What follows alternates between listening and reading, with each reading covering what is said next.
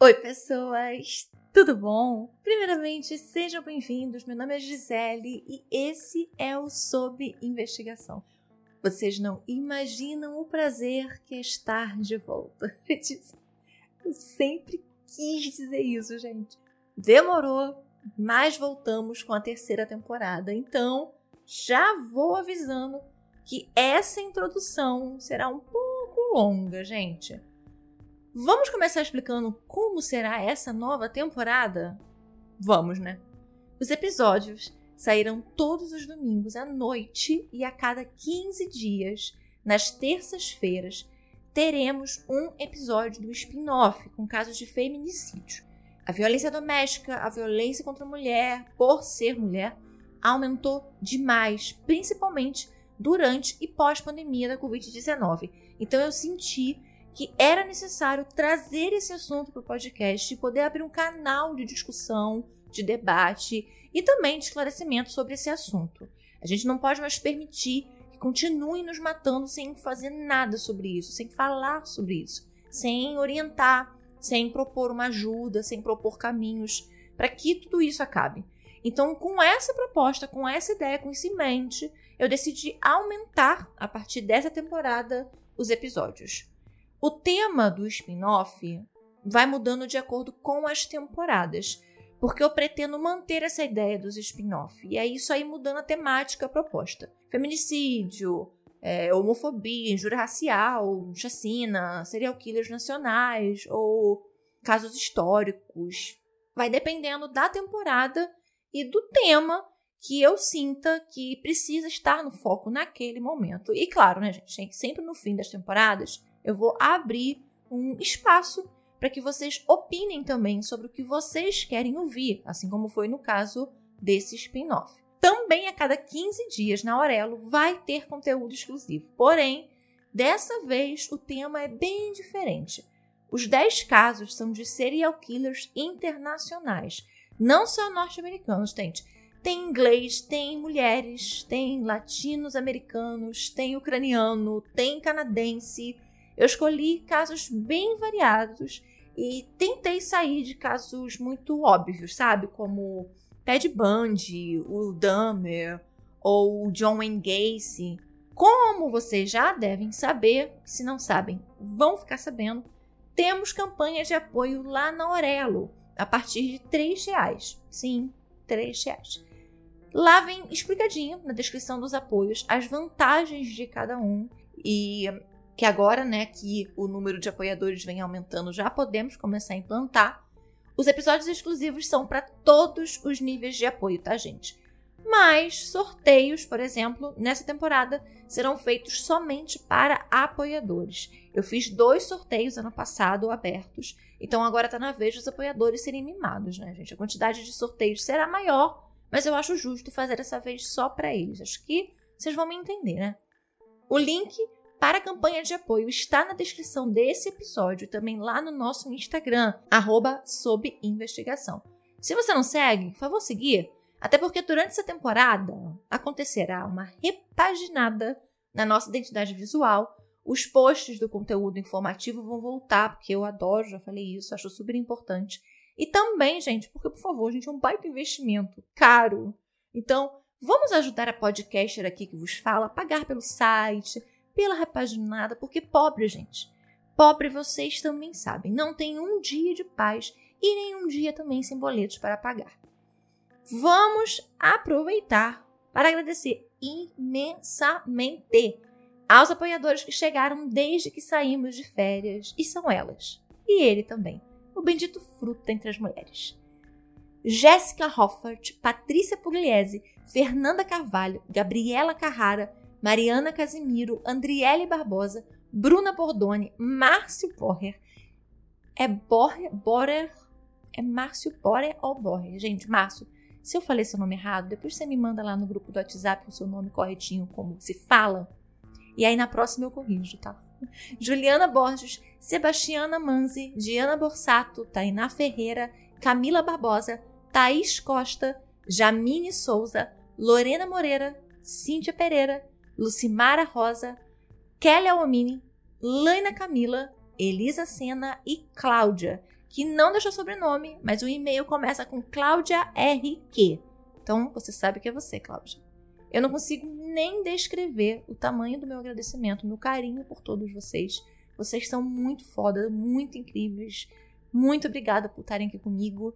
E Deus queira, e Ele quer, eu acredito nisso, que a lista de apoiadores seja assim todo mês. Amém. Se você não puder contribuir financeiramente, ouça os episódios pelo Orelo, que eles sempre fazem uma remuneração simbólica a cada play. Então compartilhem, indiquem, não esqueçam de dar cinco estrelas ou então uma boa avaliação, caso o seu streaming permita, como o Spotify, por exemplo. Isso ajuda demais, demais na divulgação. Então sempre avaliem, gente, seja o meu, seja o de outros criadores. Vocês não imaginam o quanto isso pode alavancar o trabalho de alguém. Isso só demora cinco segundos. E para finalizar essa introdução imensa, eu quero trazer aqui uma atualização.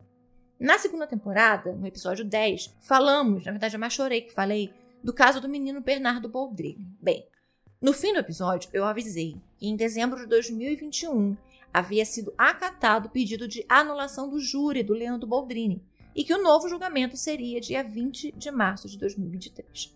Então, como o episódio está saindo hoje, dia 26 de março de 2023, eu estou gravando essa parte cinco horas depois da leitura da condenação do Leandro Boldrini.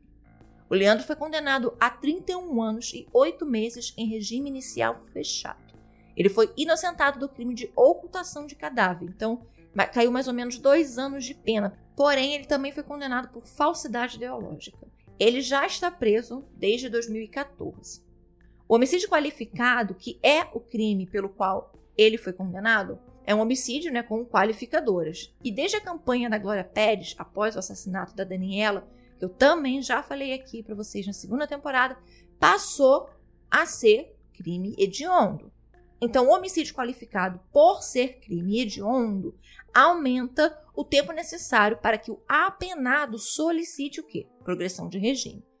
Como ele é réu primário, a lei de execução penal fala que ele precisa ter cumprido 40% da pena para que ele tenha o direito de solicitar a progressão de regime para o regime semiaberto. Então, isso daria mais ou menos uns 12 anos e meio. Como ele já está preso há 9, então daqui a mais ou menos uns 3 anos e meio ele já está apto a solicitar o semiaberto.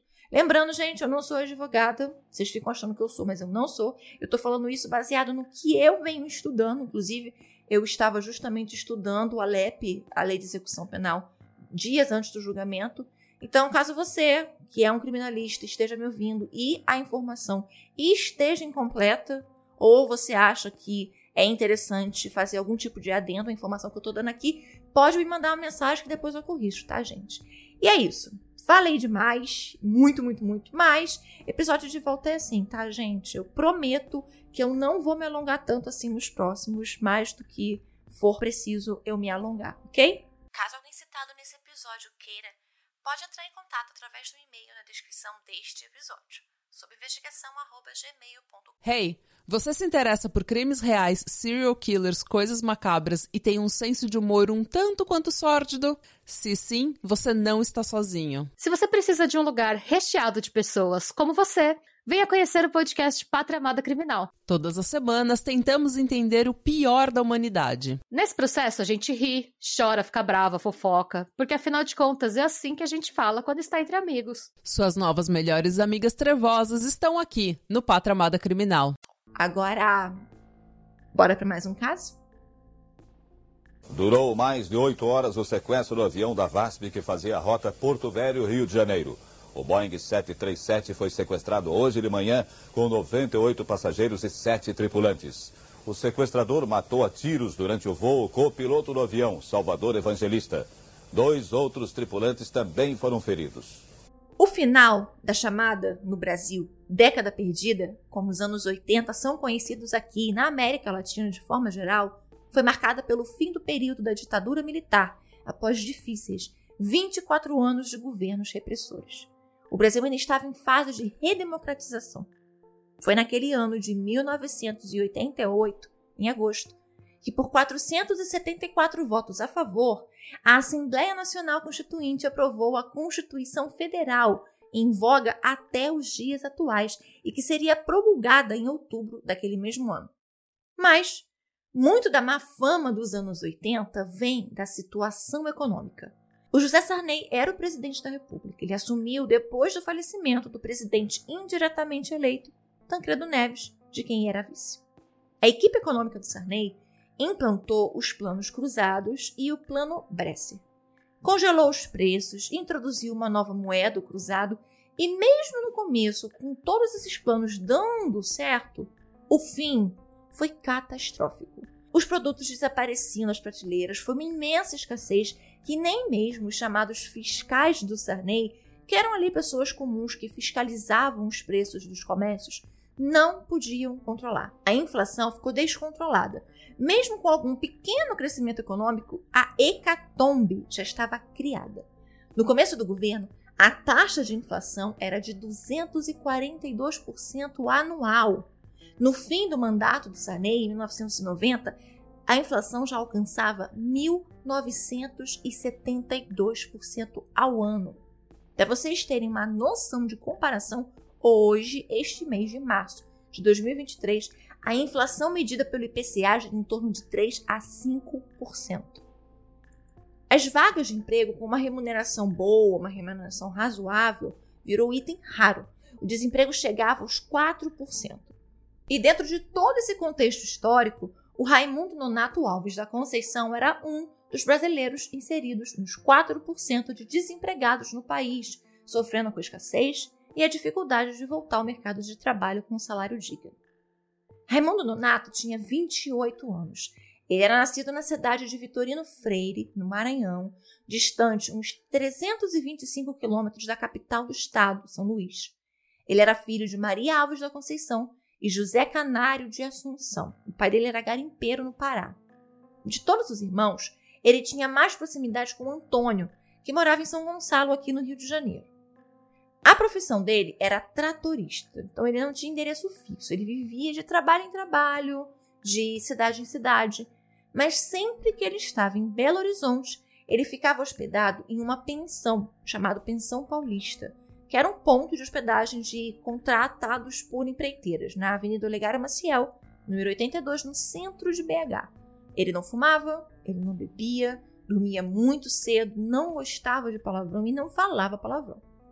No segundo semestre de 1988, o Raimundo foi demitido da Copasa, a Companhia de Saneamento de Minas Gerais. Ele trabalhava lá como operador de rolo compactador. Depois de brigar na obra na cidade de Rio Piracicaba, em Minas Gerais, com um dos engenheiros. Antes, ele trabalhara na construtora Mendes Júnior, onde por duas vezes chegou a ser enviado ao Iraque para trabalhar em obras da empresa. As ofertas de trabalho tornaram-se muito poucas e as que existiam pagavam muito, mas muito pouco. O dinheiro do Raimundo começou a diminuir e o ódio e a frustração cresciam o tanto que o dinheiro dele diminuía. Ele começa então a culpar o José Sarney pela situação que ele estava passando. E ele mataria e morreria para se vingar dele. Ele traça um plano que na cabeça dele ia resolver todo o problema da vida dele: matar o José Sarney. E ele começa a planejar como ele faria isso. Ele sequestraria um avião e o arremessaria contra o Palácio do Planalto. O plano dá início no dia 8 de agosto de 1988. O Raimundo vai ao Rio de Janeiro de avião e depois volta para Belo Horizonte de ônibus. 15 dias depois, ele vai para o Rio de Janeiro de ônibus e volta de avião para Belo Horizonte. Aqui no Galeão, ele nota que os passageiros eram, além de revistados, ainda obrigatoriamente tinham que passar por um raio-x, por um detector de metais. No dia 10 de setembro de 88, ele novamente vai vir de avião para o Rio e voltar para BH de ônibus. E aí ele entendeu que em Confins, né, no aeroporto de Minas, a segurança do aeroporto era muito menor. Praticamente não tinha. Não tinha revista, não tinha detector de metal, não tinha raio-x, não tinha nada. Com todas essas viagens, Rio de Janeiro, Belo Horizonte, Belo Horizonte, Rio de Janeiro, ele acabou gastando praticamente tudo o que ele ainda tinha guardado. Então só havia sobrado o suficiente para ele comprar a sua passagem para o seu destino final, Brasília. E ele decidiu que tudo aconteceria no dia 29 de setembro de 1988. O comandante Fernando Murilo de Lima e Silva acordou em Cuiabá às 3h45 da manhã. No dia anterior, ele havia saído do Rio de Janeiro, pernoitado em Brasília, onde ele pegava o voo 374 que fazia Rio de Janeiro-Porto Velho. Ele já pegou o voo em direção a Porto Velho. E aí, de Porto Velho, o voo ia até Cuiabá, e aí eles, a equipe, né, a tripulação, pernoitava. Em Cuiabá, ele pegava o voo e o voo em Belo Horizonte virava o 375, com destino final Rio de Janeiro. Ele e a sua tripulação, que era formada pelo seu copiloto, Salvador Evangelista, chefe de equipe José Ribamar Abreu Pinho, comissários Ângela Maria Rivete Barros Barroso, Ronaldo Dias e o comissário Valente. Eles fariam Cuiabá, Goiânia, Brasília, Belo Horizonte, Rio de Janeiro. O Fernando Murilo nasceu no Rio de Janeiro, estudou no Colégio Pedro II e depois prestou concurso para a AFA, a Academia da Força Aérea, formando-se em 1968, aos 21 anos. Quando ele saiu da aeronáutica, ele foi trabalhar em uma empresa de táxi aéreo no Mato Grosso. Ele acabou voltando para o Rio depois disso, trabalhou na Cruzeiro do Sul, que é uma antiga companhia aérea, e aí por fim foi para VASP, onde ele ficou até se aposentar depois de 25 anos na empresa. Ele voou em monomotor, bimotor, turbohélice, é, DC-3 e em 1988 ele estava comandando Boeing, primeiro Boeing dele foi o 737-200 e naquele ano ele passou para o 737-300. Quem o conhecia, quem conhecia o Fernando Murilo, se referia sempre a ele como alguém sempre muito de bem com a vida. Toda experiência e mais de 19 mil horas de voo, sem que ele soubesse, o haviam preparado para tudo o que aconteceria naquele voo 375. Um trecho que ele, inclusive, fazia constantemente. Mas que aquele ele jamais esqueceria. Toda a tripulação é levada para o aeroporto na Kombi da VASP. O Salvador Evangelista, o seu copiloto daquele voo, era um dos melhores amigos do comandante Fernando Murilo. Salvador, ou como todo mundo chamava, Vangelis, era nascido em São Paulo no dia 20 de setembro de 1956. Ele era filho único do casal Adão Joel Rodrigues e do Valina Rodrigues. Aos dois anos, eles mudaram-se para Curitiba, onde ele morou por 25 anos. O Vangelis havia sido da aeronáutica também e servido por anos na base aérea de Natal. Por 10 anos, ele voou no Aeroclube de Curitiba e depois de 5 anos na VASP como copiloto, ele ia começar o treinamento para comandante em fevereiro de 1989. Ele casou-se com Cristiane, com quem teve uma filha, já com 7 anos na época, o Andy Fernandes Evangelista, que passaram a morar com os avós paternos em Curitiba após o divórcio dos pais. Sempre que ele estava no Rio, o Vangelis ia até o apartamento do Fernando, na Avenida Epitácio Pessoa, aqui em São Conrado, no Rio, para tocar música, para bater papo. Ele ia com a filha dele, né, com a Mandy. E na folga dos voos, ele também era locutor da rádio imprensa aqui no Rio, usando o nome de Francisco Salvador. Apesar da fama de namorador, ele estava em um relacionamento sério, um relacionamento firme com a Elizabeth, com quem ele estava praticamente morando. O Boeing 737-300 de prefixo Papa, Papa, Sierra, November, Tango, no alfabeto lá da aviação, ou, para nós, simples mortais, PPSNT, saiu de Cuiabá para Brasília ainda de madrugada. Depois ele foi para Goiânia, ficou no aeroporto Santa Genoveva por uma hora até ir em direção a Belo Horizonte como voo 375. Na pesquisa desse caso, eu li o livro do Ivan Santana, chamado Caixa Preta, onde ele relata três casos de tragédias aéreas. Ele, inclusive, também escreveu o livro Batom Murcha, sobre o naufrágio do navio, aquele navio na noite do Ano Novo aqui no Rio de Janeiro. Inclusive, o livro está disponível, gente, tanto no grupo do Telegram quanto no grupo do WhatsApp. É, Caso vocês queiram entrar, lá no nosso Instagram tem o link, tanto para um quanto para outro. No livro, o Ivan conta que o comissário Valente, ele tinha conversado né, em uma conversa com a comissária Ângela um dia antes, que ele sonhar, que ele sonhou que eles estavam no meio de um tiroteio e que os seus sonhos se realizavam. O valente não poderia estar mais certo. Mas aquilo não era um sonho, era um pesadelo. E ele estava próximo de começar. O Raimundo também acordara cedo. Colocou uma calça jeans, camiseta branca e jaqueta jeans também. Raimundo também acordara cedo. Colocou uma calça jeans, uma camiseta branca e uma jaqueta jeans. Arrumou a sua mochila com roupa, com um maço de cartas, revistas pornôs, um caderno de anotações, um talismã, remédios, talco, um álbum de fotos, entre elas fotos dele no Iraque, na praia, aqui no Rio de Janeiro, com uma namorada, uma menina de 13 anos.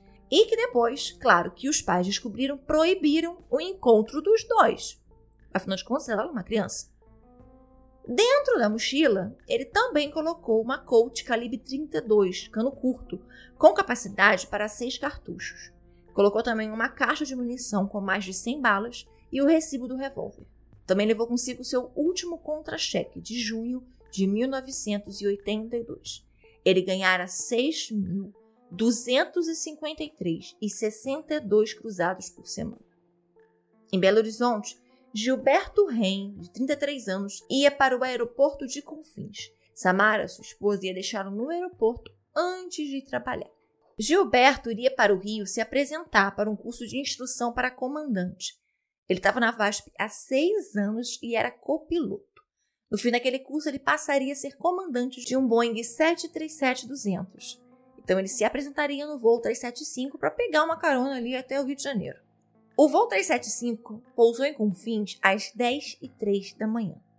Dentro do aeroporto, Raimundo comprava sua passagem no balcão da VASP por 15.806 cruzados, mais da metade de um mês inteiro do salário dele, caso ele estivesse trabalhando.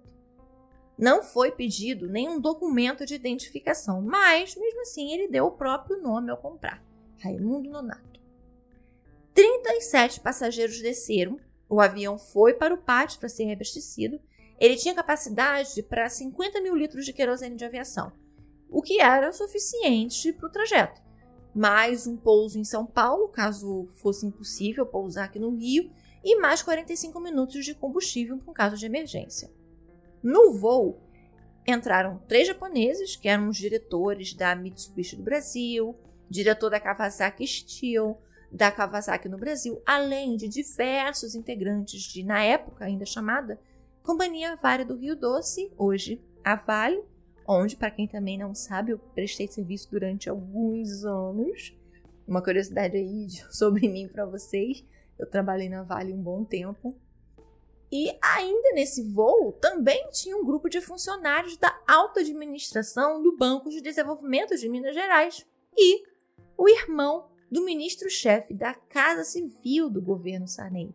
Então tinha muito empresário, muito diretor de empresa, tinha muita gente que tinha contatos dentro desse avião.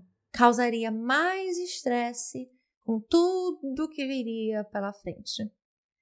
O rei se apresentou ao comandante do voo, o Fernando Murilo. Ele não sabia que o Salvador era o copiloto do voo.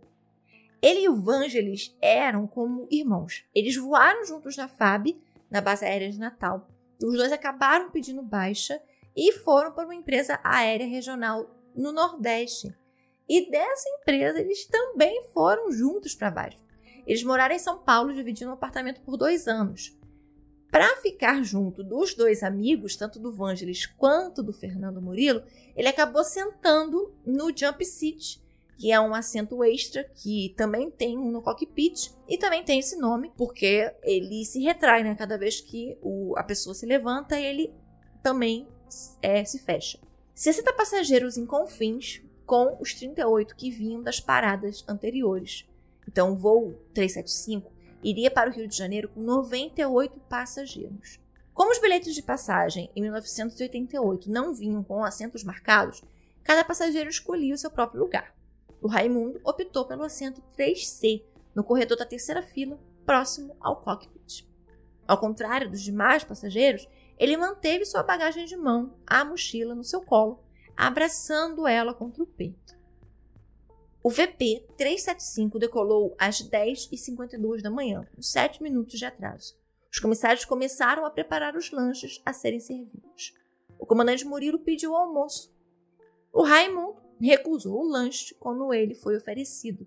Seu foco estava o tempo todo na porta do cockpit. Quando o avião já estava sobrevoando Barra do Piraí, aqui no Rio de Janeiro, o comandante pediu autorização à torre de controle para iniciar a descida. E ele foi autorizado. O Raimundo nota que a aeronave está descendo. Chegou o momento de agir e colocar em prática seu plano de vingança contra José Sarney. Ele levanta do seu assento, a mochila ainda comprimida com os braços ali contra o peito, uma das mãos, à direita, dentro da mochila, segurando o coach. Com a mão esquerda, que estava livre, ele tenta abrir a porta, que então abriu. O comissário Dias estava na Galen, que é um local onde os comissários preparam comida, é, esquentam comida, pegam bebida, e fica bem próximo à entrada do cockpit. Então, ao ver o Raimundo tentando abrir a porta e ali acreditando que o que ele estava tentando fazer era é, abrir o banheiro, ele avisa que o banheiro é uma outra porta, não é aquela. Mas o passageiro continuou ali girando a maçaneta insistentemente. Ele então usa um tom um pouco mais firme, né, já que o passageiro não estava parecendo ouvi-lo, e diz que ali era proibido entrar. O homem então tira a mão de dentro da mochila. Ele estava armado. Dias só conseguiu virar a cabeça. O Raimundo atirou contra o comissário. O tiro passa de raspão na orelha direita dele. Desesperado e sangrando muito, Dias corre. O comandante Murilo ouviu o barulho e aí ele fala ali dentro no cockpit que aquilo, aquele barulho, era um tiro. Então ele pede que o Gilberto Ren verifique a porta e tranque ela. Do olho mágico, Ren vê um homem armado parado na porta. O Dias, nisso, já estava correndo pelo corredor do avião, segurando a orelha e gritando que um homem estava atirando. Se jogou no chão sem entender o que estava acontecendo. O Raimundo começa a atirar na porta ao redor da tranca. Os tiros começaram a resvalar no painel de instrumentos. Uma delas chegou a bater no encosto da cadeira do comando, enquanto Murilo e o Vangelis tentavam se esconder. O Ren, ao levantar do jump seat, né, para sair da área de tiro, porque o banco só se ergue e abre espaço se você levanta dele, acabou sendo atingido na perna. Nesse momento, tanto a tripulação quanto os passageiros já estavam pelas fileiras tentando de alguma forma se esconder. Como os tiros não cessavam, o Murilo pediu que abrissem então a porta antes que aqueles tiros acabassem matando os três lá dentro. Assim que entrou, Raimundo grita: abre aspas. Vamos para Brasília. Fecha aspas. Sem alarde e no meio da confusão que se seguiu, o comandante gira os botões do transponder e insere o código 7 500, que é o Código Universal de Interferência Ilícita, ou seja, é sequestro. O Centro Integrado de Defesa Aérea é notificado de que um avião comercial havia sido sequestrado, fazendo que Raimundo, enquanto apontava a arma, ordenava, Murilo muda a rota. Ele vê Ren ferido e pede que o sequestrador deixe ele ir para fora do cockpit tentar ajuda para o ferimento. Depois de uma certa insistência, o sequestrador acaba permitindo. O operador do Sindacta pede, via rádio, que o comando confirme a mudança de rota. Vangelis, automaticamente, sem pensar, né? Estava tão acostumado, ele se inclinou para pegar o microfone e responder. Mas não teve tempo. Raimundo encosta o revólver na têmpora esquerda dele e atira. Vangelis treme, agoniza e morre, caído no mancho do Boeing 737-300. O Murilo se desespera ao ver o amigo morto e fica indagando ali, chorando e indagando. Por que Raimundo havia feito aquilo? Por que, que aquele homem tinha feito? A, o Vangelis tinha uma filhinha de sete anos de idade. E o Raimundo responde a ele. Abre aspas. Ele ia tentar alguma coisa. Fecha aspas. Murilo aperta um botão no manche que abria para a torre de controle um, um telefone pequenininho que ficava bem próximo à boca dele e avisa, bem baixinho: Ele matou meu copiloto. Em completo desespero já, cinco passageiros que nem sabiam o que estava acontecendo lá no cockpit na frente já estavam se amontoando, um subindo em cima do outro, tentando se proteger de alguma forma dentro do banheiro. Né? Uma enfermeira que estava no voo, ali nas primeiras filas, pediu ao sequestrador que estava entre o cockpit e o corredor dos passageiros para se levantar. Ele permitiu e aí ela tentou ajudar os dois feridos. Ela fez uma bandagem para o ferimento na orelha do comissário Dias e depois improvisou um torniquete para a perna de Remy. Nesse inteirinho, a operação aeroporto já estava montada. Polícia Militar, Corpo de Bombeiro, Polícia Federal, eram quase 300 pessoas movimentadas para lidar com o sequestro do VASP 375. A Polícia Federal foi imediatamente avisada pelo Sindacta assim que o sequestro começou, de que o avião estava indo para Brasília. A aeronáutica então ordenou a interdição dos aeroportos tanto de Brasília quanto de Anápolis e também de Goiânia. O Sarney foi avisado do que estava acontecendo e aí ele cancelou a agenda dele todo o dia, mas determinou que não houvesse negociação com o sequestrador. Em Brasília, todo o entorno do aeroporto é fechado, pousos e decolagens proibidos. Raimundo avisou a Murilo que eles iam jogar o avião em cima do Palácio do Planalto. Sabendo do que o Raimundo pretendia e com a responsabilidade não só da sua vida, mas da vida de outras 105 pessoas, ao ver que Brasília se aproximava, o Murilo optou por manobrar a aeronave até um conjunto de nuvens e simular um contato com a torre de controle aéreo, dizendo que o tempo em Brasília estava fechado, o que impossibilitaria o pouso no aeroporto de Brasília.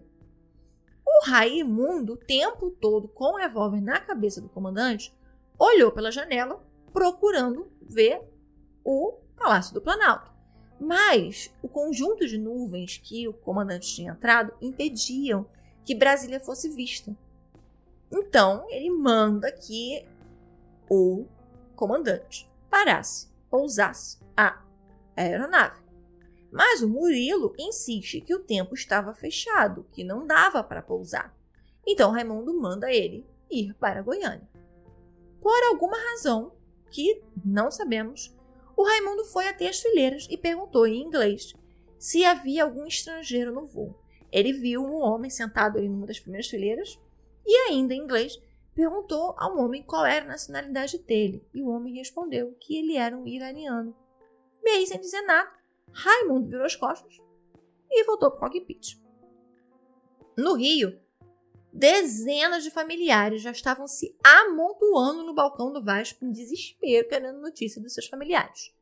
A imprensa soube sobre o sequestro e desde então equipes de todos os veículos de comunicação foram enviados para o aeroporto de Brasília para acompanharem. Tinham muitas entradas ao vivo né, como estava ali aquela situação do sequestro de um avião comercial com 105 pessoas a bordo. A lista de passageiros só foi confirmada horas depois. Sem imaginar o que estava acontecendo, Fernando Alves Lima e Silva, de 14 anos, prepara algo para comer depois de voltar da escola, arte e instrução, que ficava em Jacarepaguá, e ir direto para o apartamento do pai em São Conrado. Sempre que o pai dele ia trabalhar, ele, que morava em Magalhães Bastos, que fica aqui na zona oeste do Rio, ou morava com a mãe, morava com outros dois irmãos mais novos, filhos do segundo casamento da mãe dele, e ia lá ficar no apartamento do pai São Conrado, na Avenida Niemeyer, número 815, apartamento 803. O Fernando senta no sofá e liga a TV para assistir enquanto ele come. Em choque, ele vê a foto do pai dele na televisão. O avião que ele comandava fora sequestrado em pleno voo. A Tânia, a namorada do pai dele, liga e tenta acalmá-lo. As notícias eram de que um tripulante estava morto, mas que ele ficasse bem, porque não era o pai dele. Não se sabia quem era, mas Murilo estava vivo e em contato com as autoridades responsáveis pelo espaço aéreo. Mas nada conseguia deixar o adolescente mais calmo. Depois de desligar o telefone, ele chorou copiosamente sem saber como estava seu pai. A Vilma, a mãe do Fernando, assim que soube, foi para São Conrado ficar com o filho mais velho. Juntos, ligaram para a VASP atrás de informações sobre o Murilo. O fato que dentro do avião sequestrado estava o irmão de um dos ministros do governo foi descoberto pela TV Globo. Então o governo entrou em contato com a Globo e pediu que mantivesse é, aquela informação em sigilo. O medo era de que, sabendo daquilo, o sequestrador utilizasse dessa informação como uma vantagem. No caminho para Nápoles, o Raimundo mudou de opinião. Manda que a rota seja alterada. Então não tinha como parar em Brasília. O Murilo fez toda aquela simulação. Então ele falou: vamos para Nápoles. Chegando em Anápolis, ele já não queria mais Anápolis. Aí ele já queria Goiânia. Só que ali em Anápolis é, há ainda né, uma base aérea da aeronáutica. Então, de lá, o comando da aeronáutica enviou um caça Mirage para interceptar e fazer o acompanhamento do Boeing. Dentro do avião, o Raimundo fala, se dirigindo aos passageiros. Abre aspas. Eu queria pedir desculpas a vocês por tudo o que está acontecendo. Fecha aspas.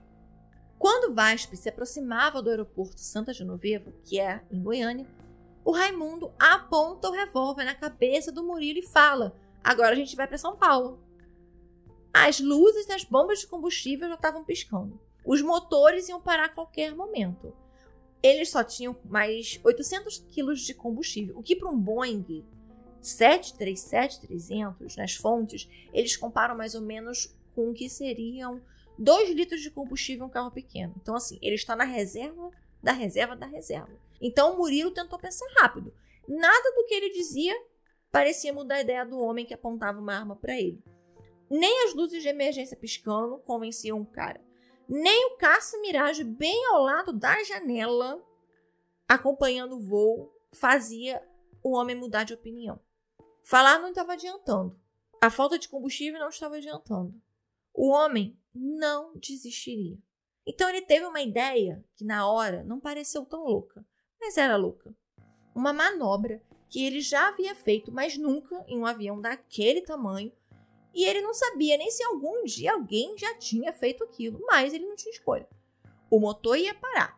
Aquele homem já tinha atirado em um dos seus amigos e matado o outro. Ele era capaz de tudo. Mas Murilo também era capaz de tudo para salvar sua tripulação e seus passageiros.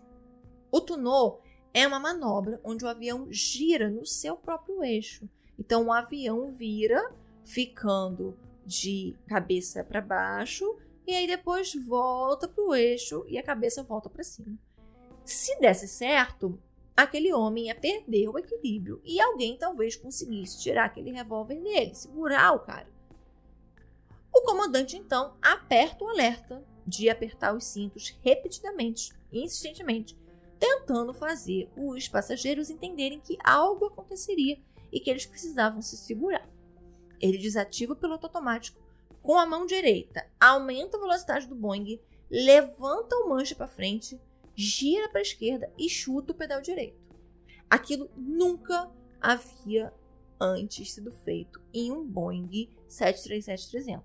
Mas, mesmo com o Tunô, Raimundo não caiu no chão. Ele grudou na porta do, do cockpit com a mão esquerda e com a direita ele continuou segurando o revólver. Na volta do Tunô, o motor esquerdo parou. O aeroporto de Goiânia já estava muito próximo. Então Murilo optou por tentar uma outra manobra que, novamente, tinha o objetivo de derrubar o sequestrador. O comandante inclinou a asa para a esquerda, deu um coice no pedal esquerdo e fez um parafuso. Parafuso é aquele movimento que ele vai descendo em espiral. Também uma manobra nunca feita antes, principalmente no Boeing daquele. É comum você fazer em aviões de pequeno porte, não em um Boeing. As máscaras de oxigênio começaram a cair do teto. E aí, finalmente, Raimundo caiu. Mas antes que tentassem dominá-lo, ele consegue pegar a arma e aponta para a cabeça do comandante. Como o aeroporto estava bem na sua frente, mas bem na sua frente, o Murilo dominou o manche, segurou o avião e, na terceira tentativa, conseguiu tirar do parafuso, alinhou e pousou. O Boeing 737 da VASP chegou ao aeroporto de Goiânia às 2h15 da tarde. 15 minutos depois, começaram as negociações entre o sequestrador e a torre do aeroporto. Depois de um tempo, partes do avião foram encontradas em um conjunto habitacional, assim, que graças a Deus não machucou ninguém, mas as partes do avião foram caindo. Vendo que estavam na pista de algum aeroporto, os passageiros escondidos na parte traseira cogitaram fazer o quê? Vamos abrir a porta de emergência e vamos sair. A comissária Ângela os convence a não tentarem aquilo, porque o sequestrador podia perceber, se irritar e acabar matando alguém que não saiu ou até matando um comandante. 15 minutos depois do pouso, as negociações se iniciam. O Raimundo exigia, através do Murilo, que o avião fosse reabastecido para ir a Brasília, o que seria impossível. Com as manobras, o avião estava muito danificado. Falei para vocês, ele foi perdendo várias partes. Para chegar até o pátio para ser reabastecido, só guinchando o avião. E o Murilo duvidava muito que iriam permitir que aquele avião levantasse voo novamente. Ele então pede ao Murilo que o corpo do Vangelis, que estava com o rosto ainda virado para o Murilo, em cima do manche, fosse retirado. E também pediram que as mulheres, as crianças e os feridos pudessem ser libertados. Depois de primeiro negar, ele acaba permitindo que o corpo seja retirado do copiloto e que os feridos desçam somente. O médico a bordo tinha um médico a bordo ouvindo o pedido do comandante de ir ao cockpit para socorrer o tripulante, parado estava, parado permaneceu. Talvez, não sei, choque pela situação. Com a negativa da resposta de alguém, o Murilo requisitou então um chefe de equipe e um comissário. A Ângela chega, consegue até colocar o corpo do Vangelis no chão, mas ela ficou tão abalada ela ficou tão é, desacreditada do que estava acontecendo, de ver o corpo de uma pessoa que ela trabalhava há anos ali, morto, né? Infelizmente com um tiro na nuca, praticamente na nuca. Foi uma, foi uma cena muito violenta. Ela acabou desmaiando. Então o Pinho, que é o chefe da equipe, chegou atrás dela. E aí viu a Ângela ali desmaiada, chamou um outro comissário, Valente. E aí a Ângela conseguiu se levantar, mas saiu vomitando do cockpit. Ren e Dias, os dois feridos, arrastaram o corpo do Vangelis para a saída. São os dois naquelas fotos das capas que vocês vão ver no post no Instagram. Então são os dois, são o Ren e o Dias segurando um pelas pernas e outro pelos braços o corpo do Vangelis. O Valente fecha a porta assim que todos saem. O calor dentro do avião estava insuportável. As janelas dos aviões não abrem, então não tinha como abrir janelas. E sem combustível também não era possível manter o sistema de refrigeração ligado. Diversos militares começam a rodear o avião na pista. E o Raimundo, percebendo a aproximação, ameaça começar a matar. E aí os militares se afastam. Entendendo que o avião não seria reabastecido, ele então exige um caça. A Polícia Federal concorda em ceder um avião, mas oferece um bandeirante. Antes das sete da noite, o Romeu Tuma, que na época era superintendente da Polícia Federal, via rádio, promete que não haveria tiros, exceto de que se o babaca, com ele se refere ao sequestrador, exceto se o babaca atirasse. Anoiteceu e finalmente Raimundo concordou com a troca de aviões. O bandeirante, segundo ele, só poderia ter um tripulante, que era o piloto, e que esse piloto tinha que estar de calção e sem camisa. E a aeronave também precisaria estar estacionada na cauda do Boeing. Para se sentir um pouco mais seguro, ele pediu para que o bandeirante desse quatro voltas em volta do Boeing para que ele visse o avião. Ele colocou o Murilo em pé, sairia, mas levaria ele, Valente e Ângela junto com o bandeirante. Lá, soltaria Ângela, mas os outros dois iriam com ele para Brasília. Já fazia 8 horas e 3 minutos desde a decolagem de BH. Os três formaram um escudo ao redor de Raimundo e desceram da aeronave. O que eles não sabiam é que o bandeirante era uma armadilha. Dentro dele, na parte traseira, atrás de um plástico preto disfarçado de cortina, estava posicionado um atirador de elite com uma pistola ponto 765. A aeronave estava sem porta e sem escada. Só ali você já dava para perceber que tinha alguma coisa errada. A ideia era de que, precisando usar as duas mãos para subir, o sequestrador ia precisar ficar sem arma, e aí ia ser fácil de abatê-lo. o Murilo juntou as duas mãos dele em uma concha, né? Para que, já perto da porta do Bandeirantes, dá impulso para o sequestrador subir no avião.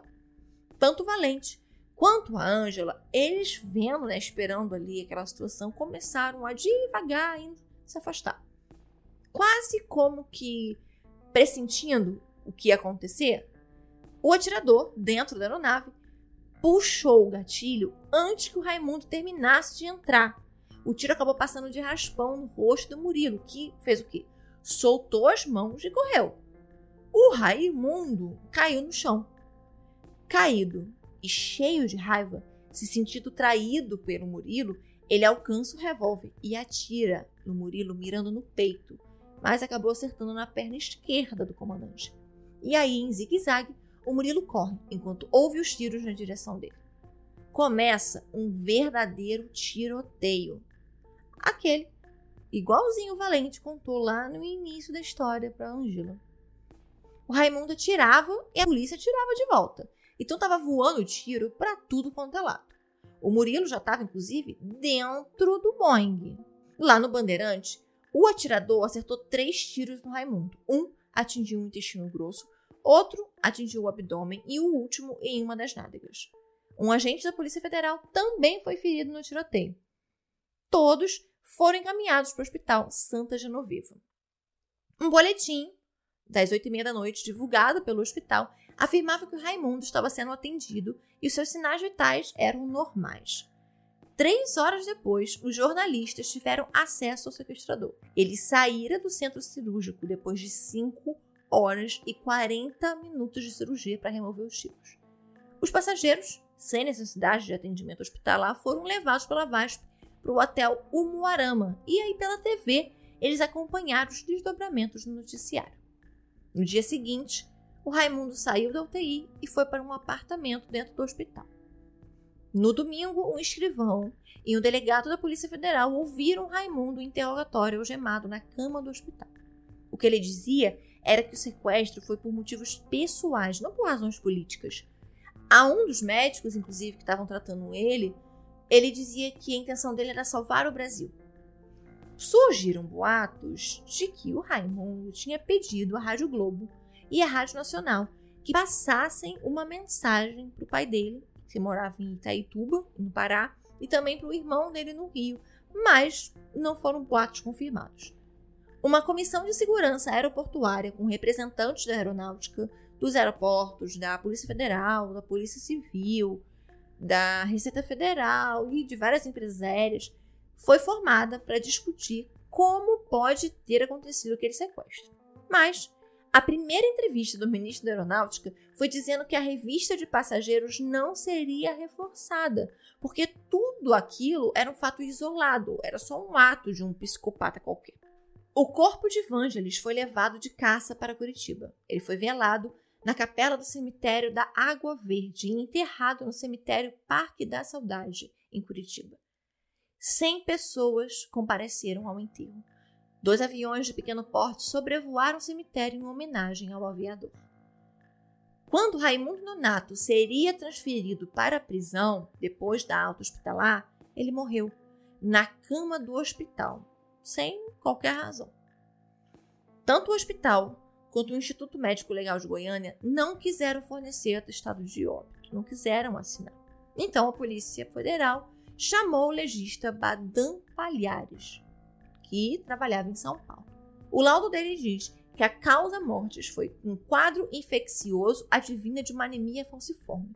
Mas lembram que eu disse uma vez para vocês que muitos casos são interligados de alguma forma ou de outra, quase. Sabe naquela sequência de, de sete pessoas que levam uma pessoa a conhecer a outra do outro lado do planeta, conectados por acasos e coincidências?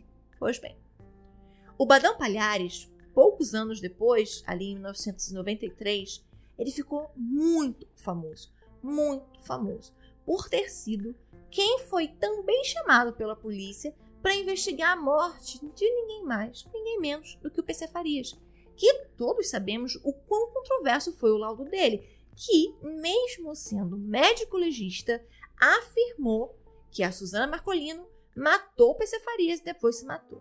Então, logo, as pessoas lembraram da morte suspeita do Raimundo e dos boatos naquela época de que o Raimundo havia sido, na verdade, assassinado pela polícia.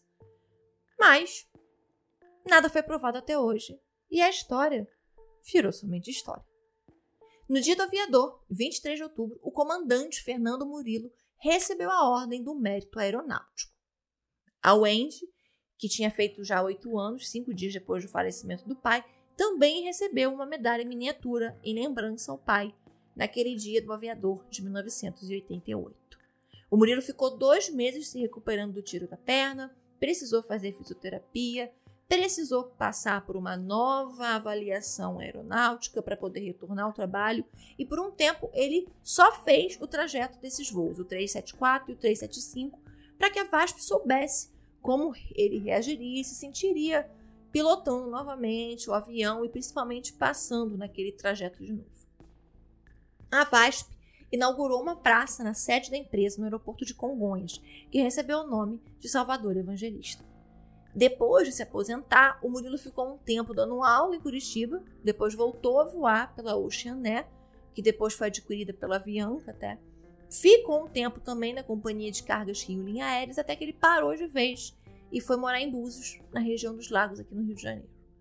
Em 2001, ele foi, com um enorme atraso, diga-se de passagem, homenageado pelo Sindicato Nacional dos Aeronautas com o troféu Destaque Aeronauta. Infelizmente, Murilo faleceu no dia 26 de agosto de 2020 de complicações de diabetes e problemas cardíacos. Ele deixou uma esposa e dois filhos. O José Sarney nunca falou, ligou ou agradeceu ao ato heróico do comandante Fernando Murilo. A Wendy entrou na justiça contra a Infraero em 2007, pedindo uma indenização pela morte do pai e uma pensão vitalícia. Após 23 anos em 2011, a Infraero foi condenada em segunda instância já a pagar uma indenização por danos morais ao Wendy no valor de 250 mil reais. Eles recorreram ao STJ e até o momento, pelo menos até onde eu tive acesso ao processo e consegui apurar, a indenização não foi paga. Hoje, a Wendy é psicóloga, é casada e mãe de três filhos. Um filme com a Disney como produtora, vem sendo gravado sobre esse caso, com investimento de um pouco mais de 15 milhões de reais, dirigida por Marcos Baldini, teve a colaboração do Murilo no roteiro, da Wendy, de vários envolvidos no caso, passageiros, e está sendo gravada em São Bernardo do Campo. A estreia está prevista para ser ainda nesse ano de 2023. Todo esse caso é muito bizarro, muito maluco. O cara queria atacar um avião no Palácio do Planalto, sem nem saber se o Sarney iria estar lá, sem se atentar para o fato de que ele não só estaria se matando, como ia estar matando todas as pessoas dentro daquele avião que nada tinham a ver com aquilo, com todas as pessoas que, caso Sarney estivesse no Palácio do Planalto, também trabalham lá e também morreriam. Então, assim, é um ato de total loucura. Assim como o fato de o Sarney, mesmo sabendo que o comandante Murilo conseguiu fazer com que um avião não caísse em Brasília, jamais agradeceu. E também, assim como é outra loucura e absurdo, nós já estamos em 2023 e a Infraero ainda está recorrendo de uma indenização que deveria ter sido paga em 1988. Porque, independente da abertura do processo, eu acredito que fosse o mais digno. Esse foi o episódio de hoje.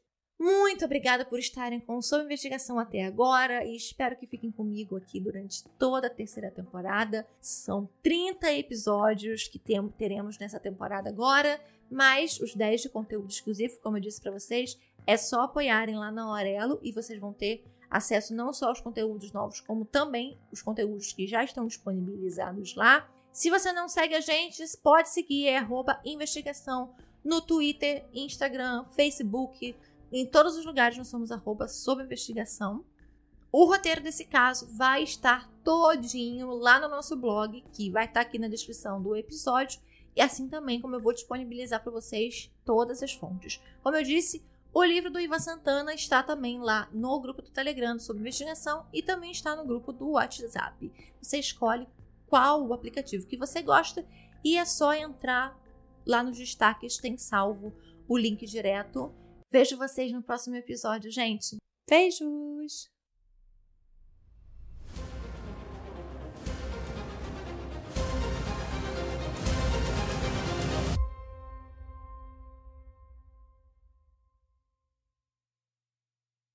Hey, você se interessa por crimes reais, serial killers, coisas macabras e tem um senso de humor um tanto quanto sórdido? Se sim, você não está sozinho. Se você precisa de um lugar recheado de pessoas como você, venha conhecer o podcast Pátria Amada Criminal. Todas as semanas tentamos entender o pior da humanidade. Nesse processo a gente ri, chora, fica brava, fofoca, porque afinal de contas é assim que a gente fala quando está entre amigos. Suas novas melhores amigas trevosas estão aqui no Pátria Amada Criminal.